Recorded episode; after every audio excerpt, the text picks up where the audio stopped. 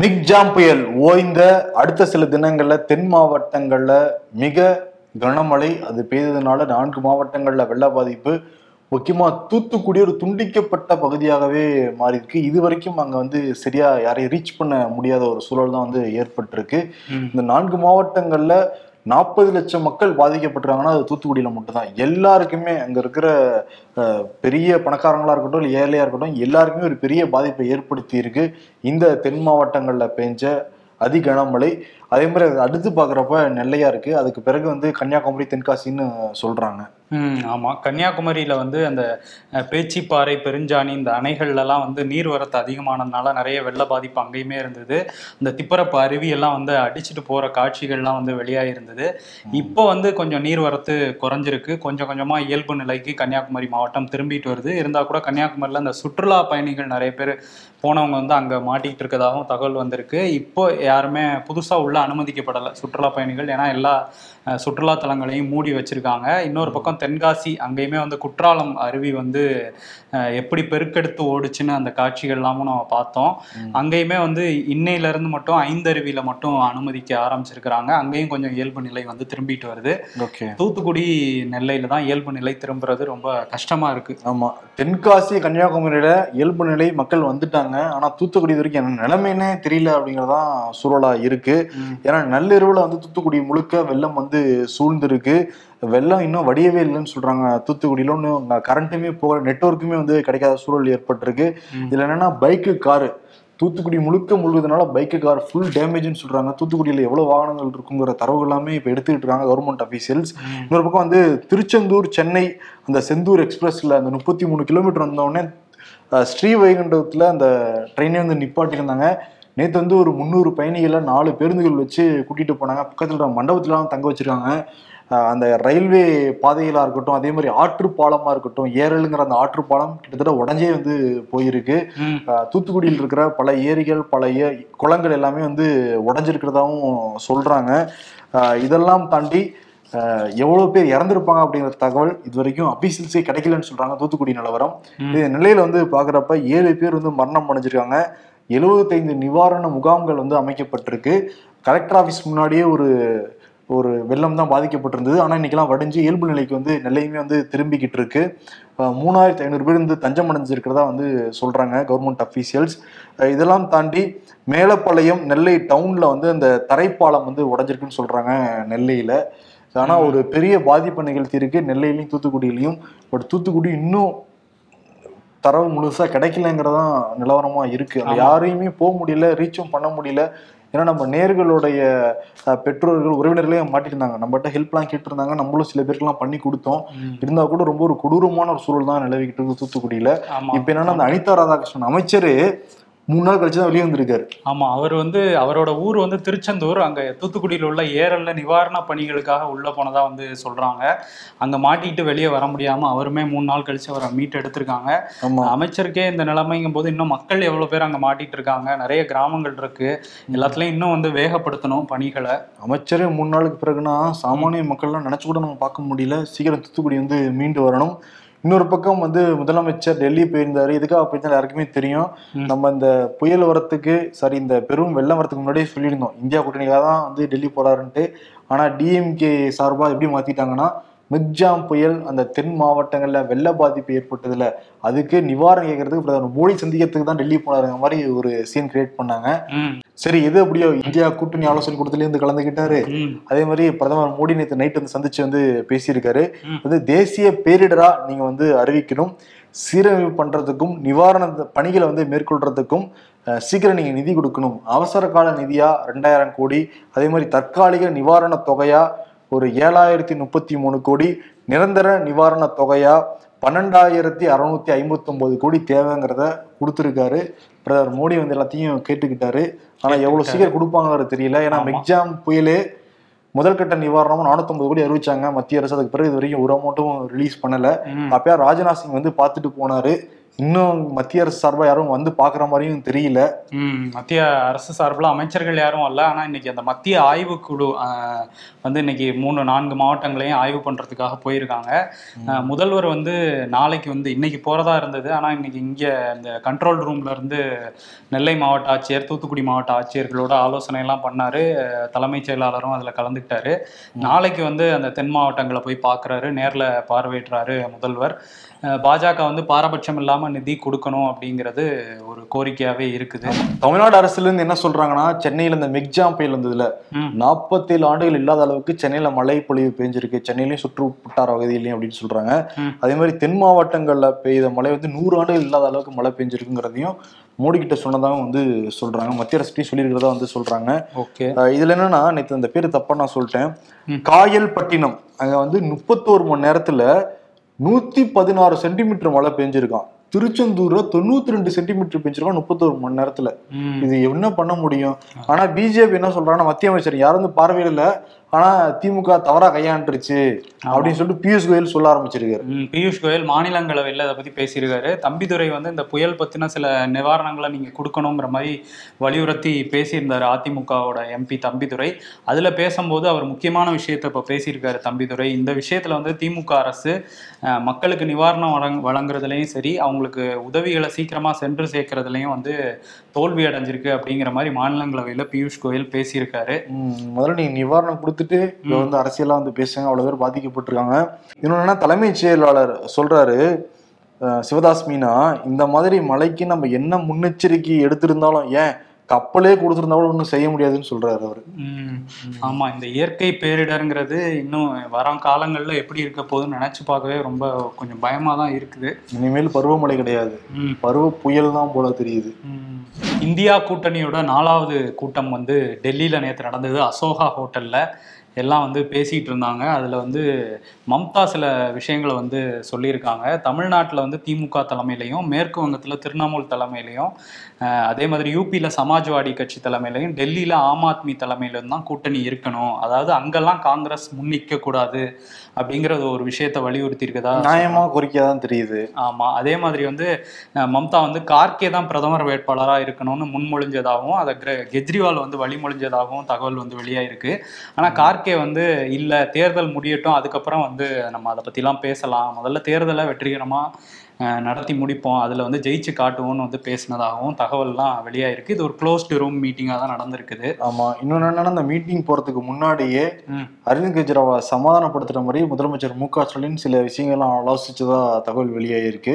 நம்மலாம் ஒற்றுமை முக்கியம் இந்த சமயத்தில், சில விஷயங்கள்லாம் நம்ம முரணா இருந்தால் கூட அது தேர்தலில் எதிரொலிச்சிடக்கூடாது அப்படின்னு சொல்லிட்டு அரவிந்த் கெஜ்ரிவால்கிட்ட முதல்வர் வந்து சொல்லியிருக்காரு. ஒருவேளை ஆமாம், அந்த பஞ்சாப்ல காங்கிரஸ்க்கும் ஆம் ஆத்மிக்கும் நடக்கிற சண்டையை வச்சா அதனால காங்கிரஸ் வந்து ஸ்டாலின் சொல்லி கெஜ்ரிவால்கிட்ட சொல்றாங்களோ அப்படிங்கிற ஒரு யோசனையும் நமக்கு இருக்கு.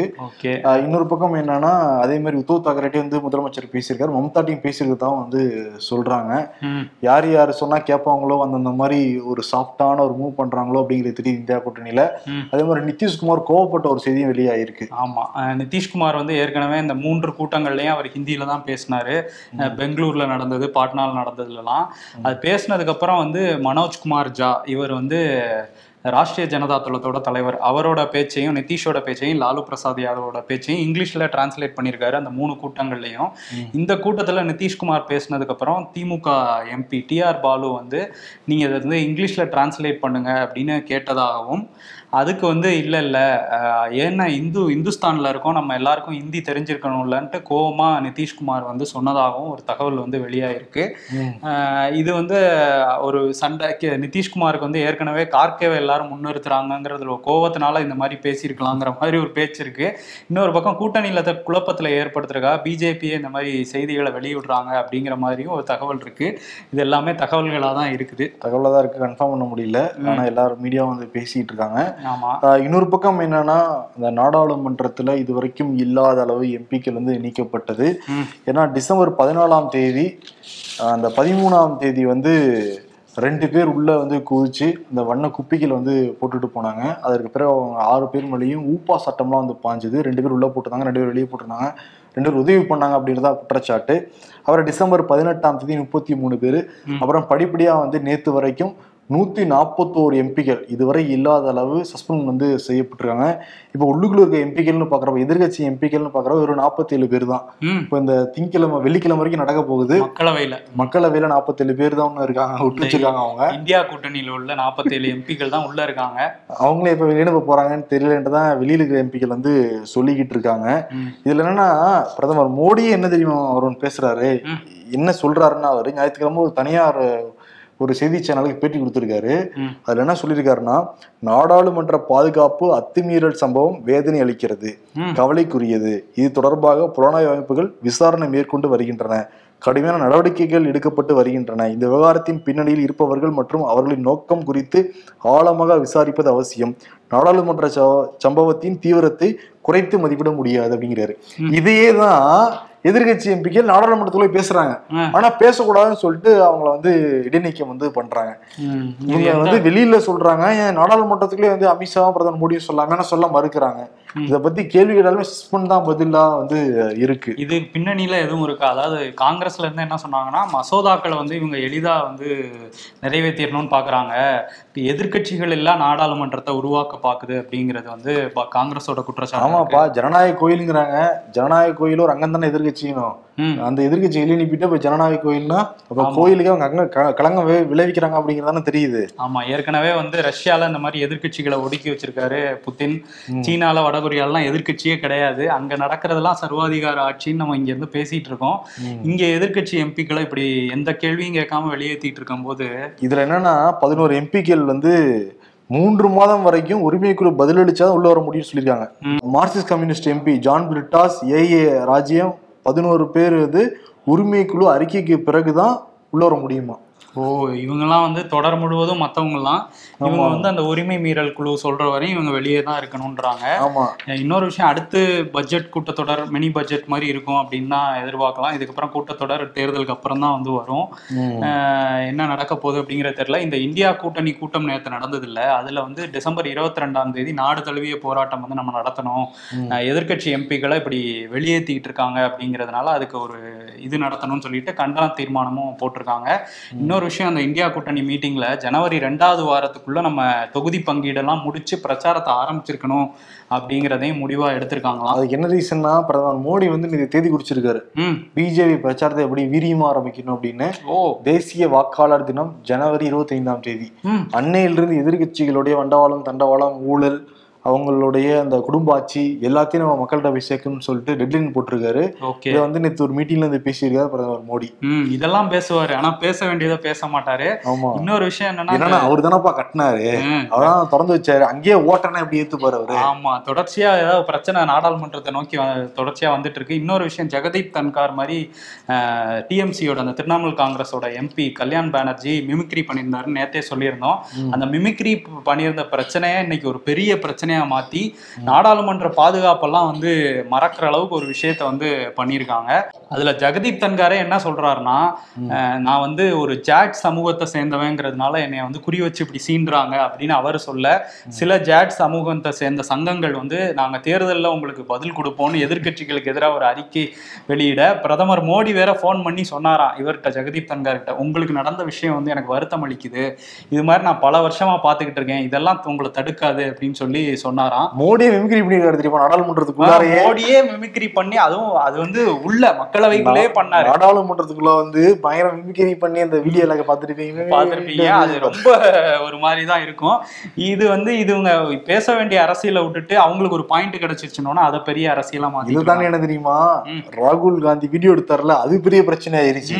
அவரு கல்யாண் பானர்ஜி மிமிக்ரி பண்றாராம், அதான் ராகுல் காந்தி வீடியோ எடுத்துட்டாராம், அது இன்னொரு பிரச்சனையாக்கி இப்போ ராகுல் காந்தி வந்து சில பிஜேபி சார்ந்த ஊடகங்கள் வந்து அவர் கேள்வி மேல கேள்வி கேட்க, இதுவா பிரச்சனை அவர் கேட்டிருக்காரு. அதுதான் ஏங்க, 41 பேரை தூக்கி இருக்காங்க, 141 பேரை வந்து இடைநீக்கம் பண்ணிருக்காங்க.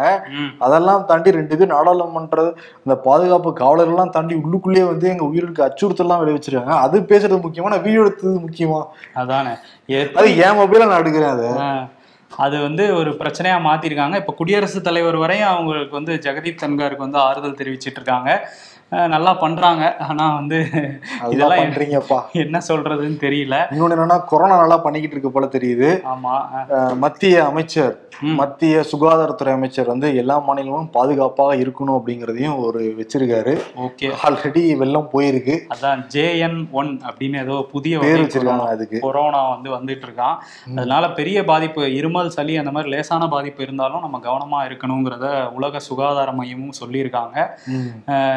திரும்ப இந்த எதிர்கட்சிகளுக்கு வந்து நான் ஒரு விஷயம் மறந்துட்டேன். சோனியா காந்தி வந்து பேசியிருக்காங்க காங்கிரஸ் நாடாளுமன்ற அந்த கூட்டுக்குழுல வந்து பேசியிருக்காங்க. அந்த கூட்டத்துல அதுல என்ன சொல்லியிருக்காங்கன்னா, ஜனநாயகத்தோட குரல் வலையை வந்து நெரிச்சிட்டு இருக்கு பாஜக. இதுக்கு முன்னாடி நியாயமான கோரிக்கையை வச்ச எந்த எம்பியுமே வந்து சஸ்பெண்ட் பண்ணி நம்ம பார்த்தது இல்லை. இப்ப அதெல்லாம் நடக்குது அப்படின்னு சொல்லியிருக்காங்க. இதுக்கு முன்னாடி எப்ப தெரியுமா நடந்திருக்கு, 1989 ராஜீவ்காந்தி அரசாங்கம் நடந்தப்ப 63 உறுப்பினர்களை வெளிநடப்பு செய்ய சொல்லி சஸ்பெண்ட் பண்ணிருக்காங்க. ஆமா, அதான் கடைசியா நடந்தது 1989. அதற்கு பிறகு இப்பதான் நடக்குதுன்னு வந்து சொல்றாங்க. அதிகமா ஒரே நாள்ல பண்ணது 78. இவங்க அந்த ரெக்கார்டை பிரேக் பண்ணியிருக்காங்க ராஜீவ்காந்தி அரசு நடந்தது.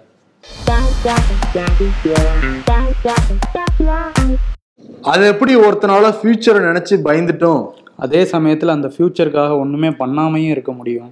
என்னடா இது தூங்கி எதிர்ச்சா தொண்டை கரகரக்குது, மார்கழி ஆரம்பிச்சிருச்சுன்னு பனிக்காலம் அப்படிதான் இருக்கும். அப்படியா, கொரோனா வேற பரவுதுங்கிறாங்க.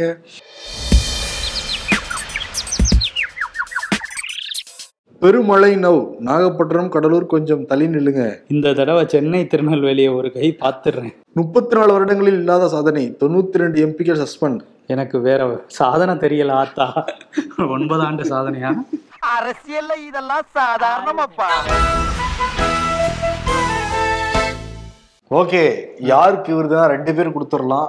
2 in 1 அவார்ட், இதுவும் வரலாற்றுல முதல் முறையா நம்ம வந்து 2 பேருக்கும் வேற வேற காரணங்களுக்காக ஒரே விருது வந்து நம்ம கொடுக்க போறோம்.